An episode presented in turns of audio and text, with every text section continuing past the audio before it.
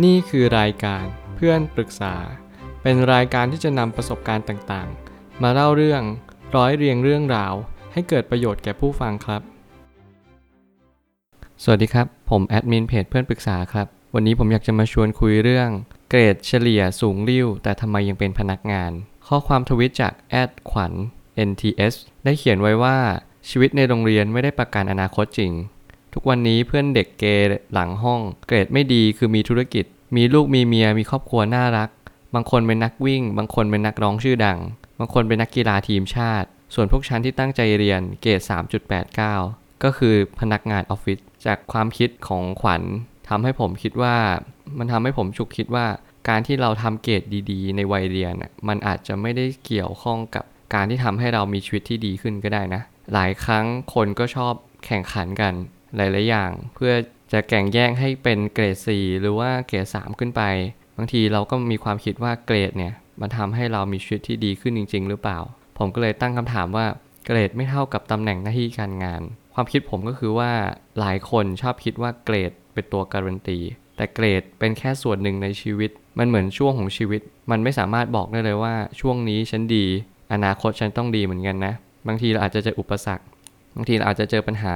ตรงนี้แหละมันทำให้เราไม่สามารถจะบอกเลยเลยว่า ชีวิตจะดีหรือแย่ วันนี้เราได้เกรดดีก็คือวันนี้พรุ่งนี้มันทำงานไม่ได้หรือทำงานเป็นแค่พนักงาน มันก็คือทำงานแค่เป็นพนักงาน ผมคิดว่ามันอยู่ตรงที่ว่าคนส่วนใหญ่แข่งขันก็ทำเกรดดีๆ เพราะเชื่อว่าอนาคตต้องมาจากการตั้งใจเรียน คือการตั้งใจเรียนน่ะมันไม่ได้หมายความว่ามีชีวิตที่ดี แต่คุณจะมีความคิดที่ดี อันเนี้ยผมกล้าการันตีว่ามันจริง ๆ คุณตั้งใจเรียนคุณจะได้อะไรดีๆ กลับไปเยอะมาก ชีวิตในโรงเรียนมันเป็นชีวิตที่ดีมาก เพราะว่าคุณจะได้มีความสุข แล้วก็มีความ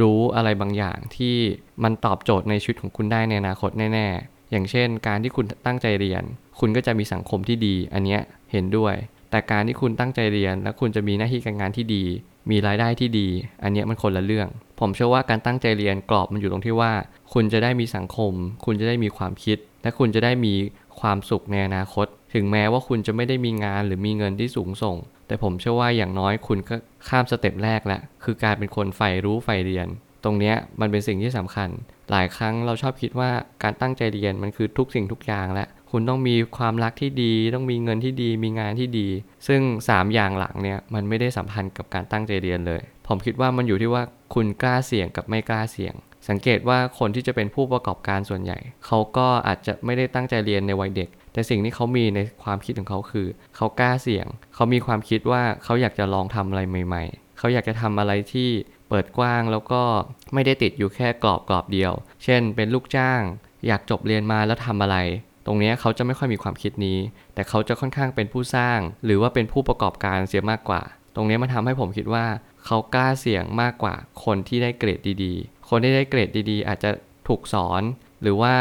ถูกพ่อแม่บอกทุกวันว่าให้เราตั้งใจเรียน การเรียนอะมันมั่นคง การทำงานเป็นพนักงานก็มั่นคง การที่เราไปลงทุนหรือว่าการที่เราเป็นเจ้าของเองอะมันเสี่ยงมากนะ มันเครียดแล้วก็มันมีปัญหามาก ตรงนี้แหละผมคิดว่าการที่ได้ข้อมูลอะไรบางอย่าง มันก็ทำให้เรา มีความรู้สึกว่าเออการตั้งใจเรียนอะอย่างน้อยๆเลย มันก็ไม่มีการตกงานหรือว่า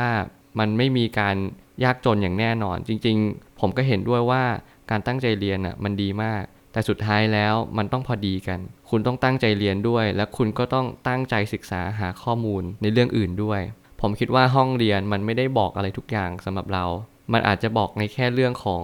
การเรียนที่ดี หรือว่าการได้เกรดที่ดี การเข้าสังคมที่ดี แต่บางทีการเรียนรู้นอกห้องเรียน อย่างเช่น การอ่านหนังสือ การไปร้านหนังสือ หาหมวดหนังสือที่เราชอบ ตรงนี้ผมคิดว่ามันคือการเปิดโลกทัศน์ให้มันกว้างขึ้น และคุณก็จะเรียนรู้ว่าชีวิตมันไม่ได้มีแค่ในห้องเรียน เกรดมันไม่ได้สัมพันธ์กับอนาคตเลย สังคมมันไปไหนต่อไหนแล้ว บางทีห้องเรียนอาจจะยังป้อนข้อมูล เป็นข้อมูลที่ยังเก่าอยู่ ตรงนี้แหละผมเชื่อว่าถ้าเกิดสมมติคุณเปิดกว้างข้อมูลมากขึ้น เปิดกว้างทางความรู้มากขึ้น คุณก็จะสามารถเป็นเจ้าของเกรด ไม่ได้ตัดสินอนาคตของคุณ ตั้งใจเรียนทำให้คุณมีความคิดที่ดี แต่คุณต้องหาความรู้ใหม่ๆ เพิ่มเข้ามาด้วย ผมเชื่อว่าทุกปัญหาย่อมมีทางออกเสมอ ขอบคุณครับ รวมถึงคุณสามารถแชร์ประสบการณ์ ผ่านทาง Facebook Twitter และ YouTube และอย่าลืมติด Hashtag เพื่อนปรึกษาหรือ f r ร e n d t a l k ด้วยนะครับ